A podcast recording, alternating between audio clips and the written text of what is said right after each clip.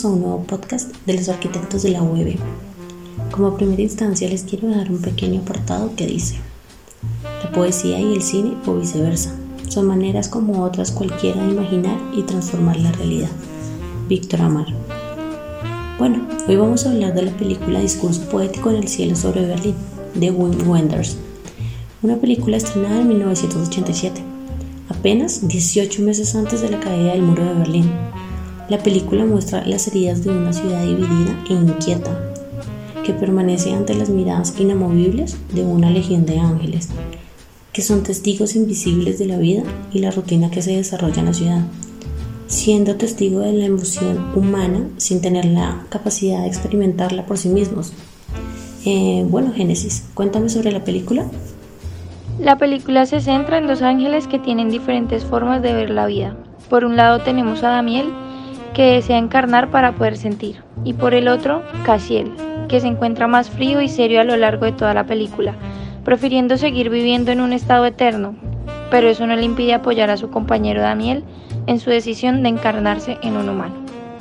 Es evidente resaltar nuestro gusto por la película ya que por su perspectiva filosófica y su determinada manera de entender la memoria histórica, hace apuesta por la posibilidad de una relación en la que uno de los sujetos no pretende apropiarse del otro o disolverlo en sí. Para entender la percepción general hay que hablar de los personajes. Por ejemplo, Colombo. En la película es el actor de una subpelícula. Este personaje había sido anteriormente Ángel y que en su momento había decidido reencarnarse y estaba así hasta el momento. No se había arrepentido de este hecho e influenciaba a los otros para que dejaran esa eternidad gris. El segundo personaje es la trapecista. Esta es una mujer solitaria que trabaja en el circo. Este personaje tiene mucho amor para dar y espera encontrar la otra media naranja, por decirlo así, a la cual ella ya como que de alguna manera percibe, de cierto modo. Eh, finalmente esta encuentra a Daniel en un pub que ella frecuentaba todas las noches, porque era un lugar donde eh, simplemente el sitio y la música la relajaban. El siguiente personaje es Homero. Este es una persona mayor a quien la sociedad ha dejado apartado. Eh, él cumple el rol de cronista o mejor dicho narrador. Y básicamente él como que recuerda y de cómo era la ciudad antes, de cómo eran las personas antes y busca en unos descampados a las afueras de la ciudad y se da cuenta que la han desaparecido casi todos los habitantes que tenía, los recuerdos y se encuentra muy solo. Seguimos con uno de los personajes principales. Damien es uno de los ángeles protagonistas en la película. Se podría decir que este es el que ve las cosas del blanco y negro a color, es decir, es el que más o menos siente lo que ve hasta llegar al punto de querer o dejar de saberlo todo, para experimentar el sentido que pueden transmitir las palabras, es decir, la realidad. Otro de los personajes principales es Cassie, es el otro ángel, es el compañero de Dami. Es más frío y seco, es un personaje serio, pero no tiene interés por experimentar. A la vez, apoya a su amigo Damien en su decisión de reencarnarse. Colombo intentó hacerle sentir algo de la realidad para ver si lo motivaba, pero se negó, no aceptando la mano cuando Peter Falk le dijo compañero. ¿Qué les parece si cada uno me cuenta su mirada acerca de la película? Me gustaría empezar con una parte de esta película que emana tanta nostalgia, no solo el contexto en que se desarrolla, sino en cómo se representa. Sus colores incluso siguen ese tipo de armonía pero en medio de esta se puede rescatar algo, y es la paradoja que se encuentra en el romanticismo que existe entre Damiel y Marion. Paradoja que en el sentido de que en algún momento de nuestras vidas hemos escuchado, visto o leído un cuento en donde sus características son idénticas. Un chico que se enamora de una chica a la cual no puede tener por razones del destino pero aún así su corazón obedece a los llamados típicos del amor. De esta forma, buscamos hacer lo que sea para que ese sentimiento se haga material. De la misma manera pasa con la chica, ambos luchan, pero trágicamente ese amor nunca va a poder ser. Lo mismo pasa en esta película y no va más allá de lo que también pasa muchas veces en la realidad. Bueno, eh, cuéntanos Génesis, ¿qué piensas?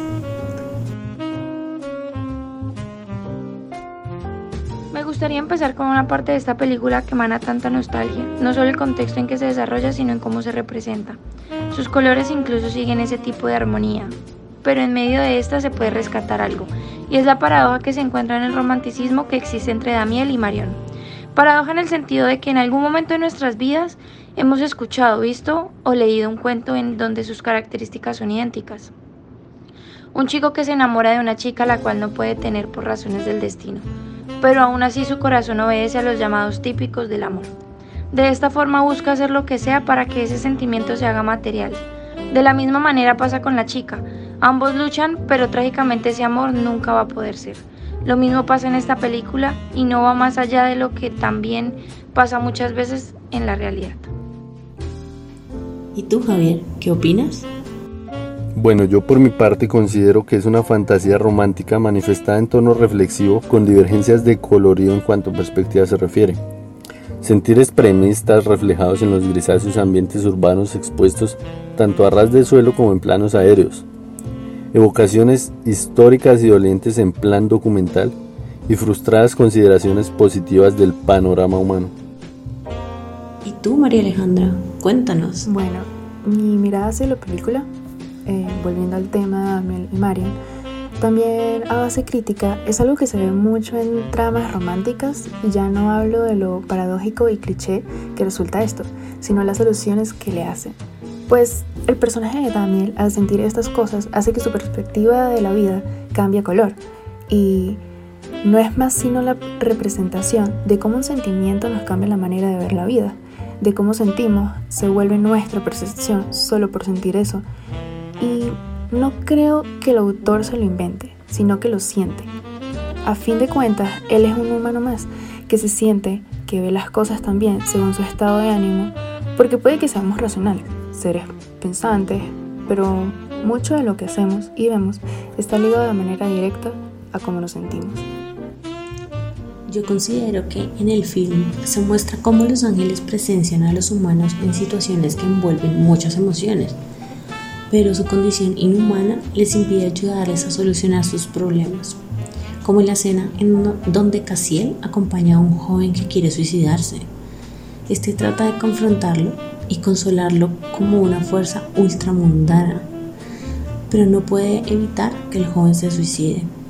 Con los sucesos de esa escena nos damos cuenta de la fragilidad del ser humano, como un simple hecho puede tener consecuencias o marcas que en algún momento superan la carga y desencadenan actos que pueden conllevar mucha crueldad, o como en la escena un suicidio cabe resaltar que cada uno de estos dos ángeles tienen distintas características. Mientras que Damiel simboliza la falta de sensaciones, experiencias y los sentimientos, Casiel simboliza la seriedad, soledad y tristeza. Para ti, Javier, ¿qué busca la historia? Ok, para mí la película es la búsqueda de una historia propia por parte de los ángeles el transmutar todo lo visto desde el cielo, el sentir la emoción, el vivir una historia con altos y bajos, es algo que le da color a la perspectiva de estos seres que hasta el momento habían sido a blanco y negro. Estos seres que estaban desde antes del inicio del tiempo, pero que aún así no conocen el mundo porque jamás lo han sentido, porque solo lo han observado mas no lo han vivido. La escena en la que un hombre por sorpresa empieza a hablar con el ángel, no sé si te acuerdas, y le explica lo fantástico que es sentir aún lo más sencillo de la vida, como el tomarse un café o frotarse las manos para tomar calor. Bueno, por último, eh, debo decir que considero una visión de la realidad que nos ofrece la indiferencia, la cual caracteriza a la eternidad frente al deseo. También a una sociedad que critica el individualismo y a la propiedad en una Alemania dividida. De igual manera nos muestra cómo las personas vamos perdiendo la capacidad de asombro hacia las cosas. Vale, en esta parte nos introduciremos en lo que nos compete, que básicamente es como en esta cinta o cómo esta cinta se relaciona con la arquitectura.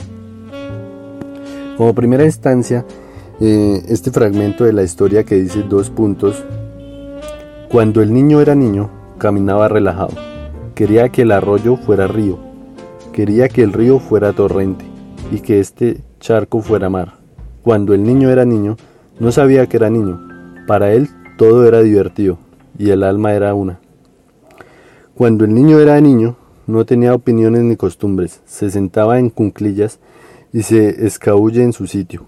Tenía un remolino en la cabeza y no ponía caras cuando se le fotografiaba. De allí nos fijamos en la importancia de los paisajes y la ciudad que fue la que llevó a grabar o a filmar El cielo sobre Berlín, en que la ciudad se convierte en clara protagonista. El hecho de que algo debiera desaparecer ha sido siempre un buen motivo para posicionar la cámara. El cielo sobre Berlín es un ejemplo paradigmático. Casi ninguno de los lugares en los cuales se rodó la película se ha conservado intacto. La película es hoy un archivo de los lugares que ya no existen. La película ha nacido del deseo de mostrar a Berlín. Es la ciudad que ha decidido la existencia de la película. O sea, es muy fuerte. Quería que la película pudiera dar una idea de la historia de una ciudad a finales de la guerra. Bueno, ya entrando más a fondo en cuanto a la relación de la arquitectura con la película, se puede evidenciar que con el simple acto de vivir una ciudad con un muro puede traer consecuencias que ningún arquitecto se puede imaginar a la hora de construirlo. Crear esas barreras o fronteras tan marcadas o impuestas en algún momento llegan a explotar. Pero estos actos no son siempre culpa del arquitecto que construyó la obra. En ese punto donde nosotros, como arquitectos, tenemos que sentarnos a reflexionar las consecuencias que puede llegar a tener una obra de tal magnitud, si valdría la pena levantar un muro que vive en una ciudad, sabiendo que las consecuencias que pueden llegar a repetir en el futuro, como las tuvo en su momento el muro de Berlín. Para concluir, ¿qué podríamos decir de la historia?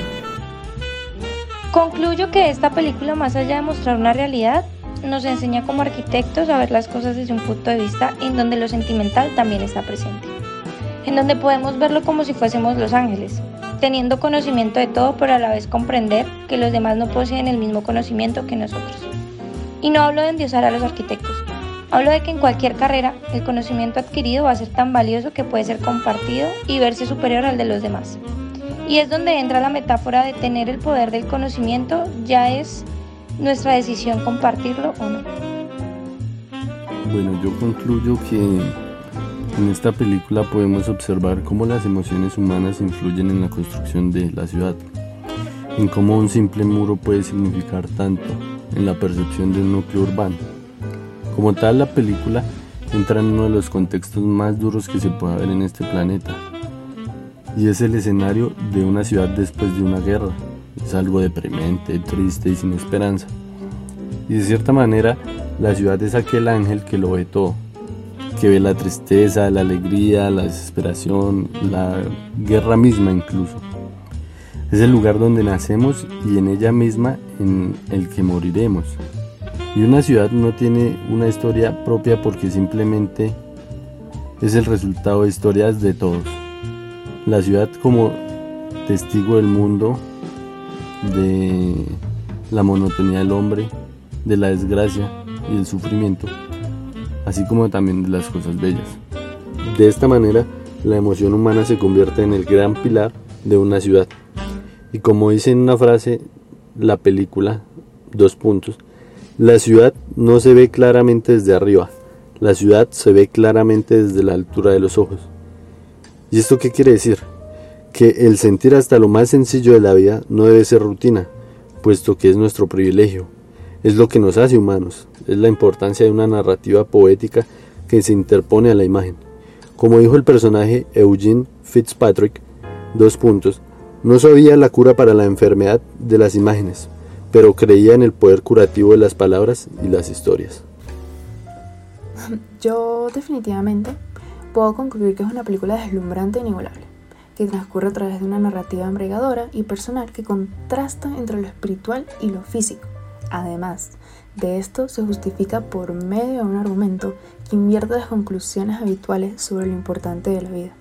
Así como dijo Iñigo Marzabal en su relato sobre el director Wenders y hablando de esta misma película, él relata, no se trata ya únicamente de reivindicar una mirada inocente sobre un mundo que ha perdido su inocencia, sino de la necesaria revitalización de una función de la que no es posible abdicar salvo a riesgo de perder la posibilidad de dar sentido al mundo cotidiano, es decir, la narración.